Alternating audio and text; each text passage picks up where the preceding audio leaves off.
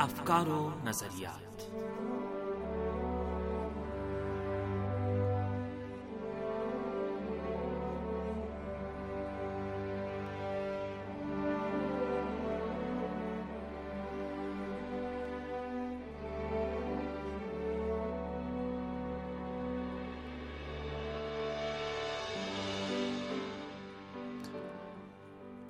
عزیز سامعین، پروگرام افکار و نظریات کے ساتھ حاضر خدمت ہیں۔ عباس سید کا سلام قبول فرمائیں۔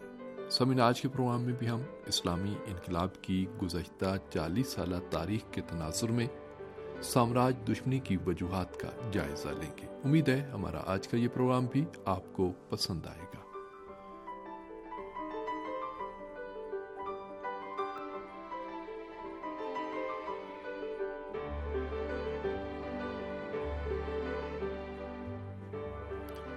سامن ایران کے اسلامی انقلاب کو یہ اعزاز حاصل ہے کہ اس نے جو سلوگن اور آداف انقلاب سے پہلے اور انقلاب کے دوران دیے تھے، وہ ان پر کاربند رہا اور آج چالیس سال بعد بھی پورے اعتماد کے ساتھ کہا جا سکتا ہے کہ اسلامی انقلاب اپنی انقلابی اور اسلامی روش پر قائم و دائم رہا اور دشمن کی اندرونی اور بیرونی سازشوں سے اپنے ہدف اور نصب العین سے دور نہ کر سکیں۔ ایران کے اسلامی انقلاب نے سب سے پہلے جس حقیقت کو میدان عمل میں ثابت کیا، وہ یہ ہے کہ عالمی طاقتوں پر انحصار کیے بغیر بھی نہ صرف حکومت چلائی جا سکتی ہے، بلکہ قوم و ملت کو ترقی کے راستے پر بھی گامزن کیا جا سکتا ہے۔ ایران کے اسلامی انقلاب کا ایک بنیادی نعرہ آزادی و استقلال تھا، جس کا مطلب تھا بیرونی طاقتوں کے بغیر اپنی قسمت اور سرنوشت کا فیصلہ کیا جا سکتا ہے۔ انقلابی اسلامی کی یہ وہی روش اور طریقہ کار تھا جس کو بعد میں دوسری اقوام نے بھی اپنے لیے مثالی نمونہ قرار دیا۔ ایران کے اسلامی انقلاب نے گزشتہ چالیس برسوں میں کئی بار بیرونی خطرات کو مواقع میں تبدیل کیا۔ ایران نے اسلامی اور انقلابی حکمت عملی اختیار کر کے تعمیری راستہ اختیار کرتے ہوئے انقلاب کے خلاف انجام پانے والی متعدد سازشوں کو عوامی حمایت سے ختم کیا۔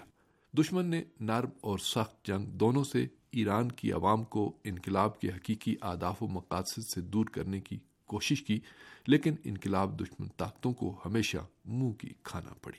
تہذیبوں کی جنگ یعنی کلیش آف سویلائزیشن کا نظریہ پیش کرنے والے نظریہ پرداد ہنٹنگٹن، ایران کے اسلامی انقلاب کو اسلامی نظریات کا نتیجہ قرار دیتے ہوئے کہتے ہیں ایسا اسلام جو مغرب کو اپنا رقیب اور حلیف سمجھتا ہے، وہ امریکہ کے نیو ورلڈ آرڈر کے لیے سب سے بڑا خطرہ ہے۔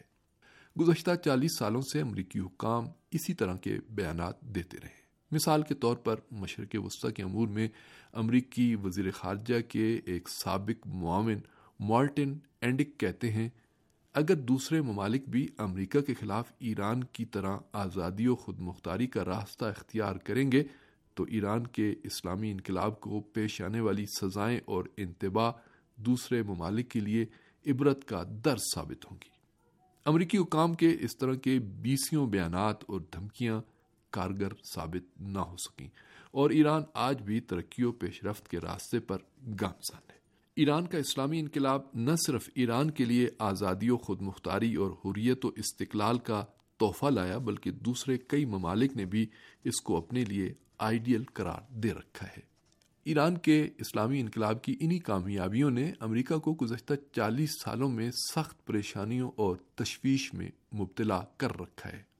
امریکہ نے ایران کو کامیابیوں سے روکنے کے لیے کئی سازشیں ترتیب دیں، جن میں جنگ، اقتصادی ناکہ بندی اور عالمی سیاست میں ایرانو فوبیا کا ماحول پیدا کرنا ہے۔ امریکہ نے ایران میں اپنے سفارت خانے کو جاسوسی کے مرکز کے طور پر استعمال کیا اور جب انقلابی یونیورسٹی طلبہ نے سفارت خانے پر قبضہ کر کے امریکہ کے حقیقی سامراجی چہرے کو بے نقاب کیا تو امریکہ کی دشمنیوں میں مزید اضافہ ہو گیا۔ ایران کے خلاف صدام کی حمایت ہو، ایران کے مسافر طیارے کو وحشیانہ انداز سے میزائل کا نشانہ بنانا ہو یا اسرائیل کے ذریعے ہر روز ایران پر حملوں کی نفسیاتی جنگ ہو امریکہ نے ہر طریقے اور ہر روش سے اسلامی انقلاب کو ناکام بنانے اور ایرانی عوام اور قیادت کو امریکہ کے سامنے گھٹنے ٹیکنے پر مجبور کیا، لیکن امریکہ اور اس کے ہواریوں کو اس میں سخت ترین ناکامیوں کا سامنا کرنا پڑا۔ تبس میں امریکی حملے کی ناکامی، نقاب نامی بغاوت کی شکست اور عالمی سیاست میں ایران کو برائی کا محور قرار دینے جیسی متعدد سازشیں ایران کو عالمی سیاست میں تنہا نہ کر سکیں، بلکہ اس سے ایران کے اسلامی انقلاب کا حقیقی پرام چہرہ مزید روشن اور نمایاں ہو کر سامنے آیا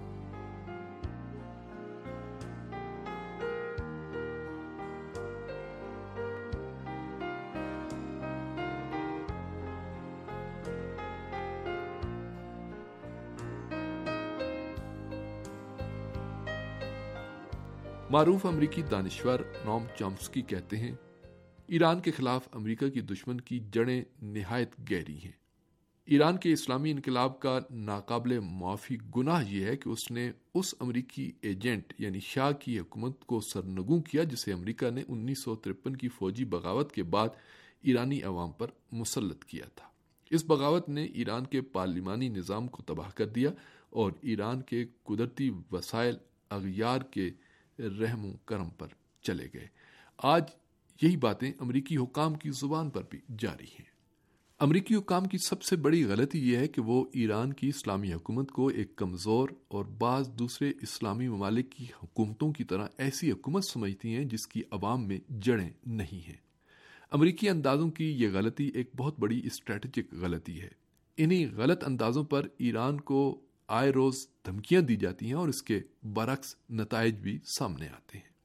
ایران کی گزشتہ چالیس سالہ تاریخ کا اگر بغور جائزہ لیا جائے تو ایران کا آزادی و خود مختاری کا نعرہ اب ایرانی سرحدوں کے اندر محدود نہیں رہا ہے۔ آزادی و حریت کے دل دادا دنیا میں کہیں بھی ہوں، ان کے ہاں امید کی کرن روشنی میں تبدیل ہو رہی ہے۔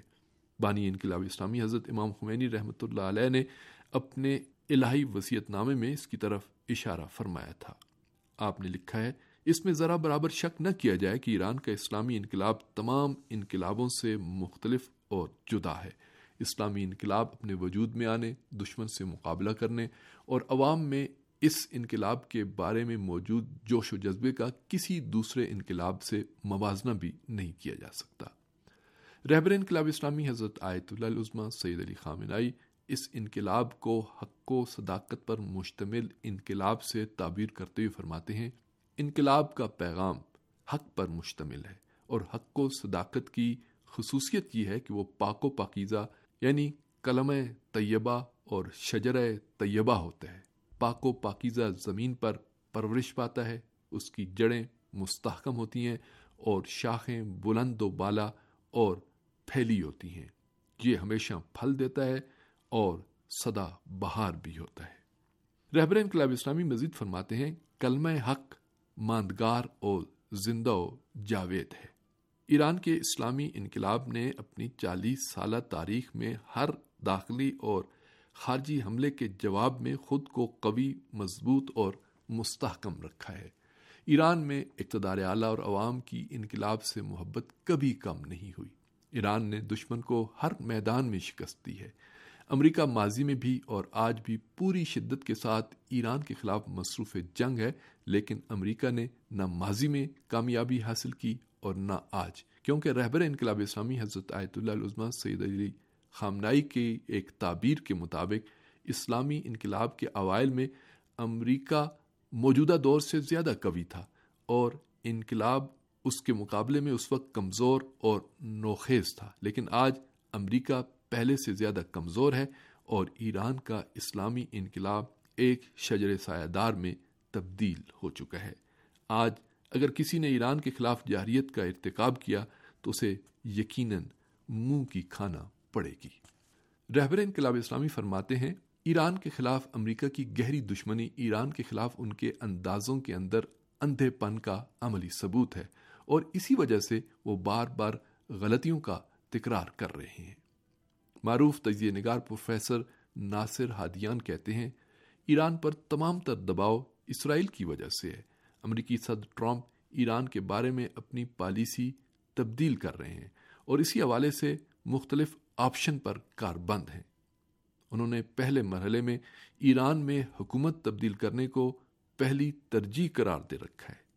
امریکی صدر، اسرائیلی، سعودی انقلاب دشمن ایرانی منافقین اور بعض سیکولر لابیوں کو ایران کے خلاف استعمال کر کے اسلامی انقلاب کو عالمی امن کے لیے خطرہ بنا کر پیش کر رہے ہیں۔ امریکی صدر ایران کی موجودہ حکومت کو مختلف ہیلے بہانوں، نیز دھمکیوں اور اقتصادی پابندیوں سے دباؤ میں لانا چاہتے ہیں تاکہ اسرائیل خطے میں کسی بھی مشکل اور خطرے سے دوچار نہ ہو۔ بہرحال امریکی صدر ڈونلڈ ٹرمپ نے اپنی تمام تر دشمنیوں کو ایران کے خلاف مرکوز کر رکھا ہے۔ لیکن ایران کی ماضی کی چالیس سالہ تاریخ اس امر پر شاہد ہے کہ شکست اور شرمندگی بالآخر امریکہ کا ہی مقدر ٹھہرے گی۔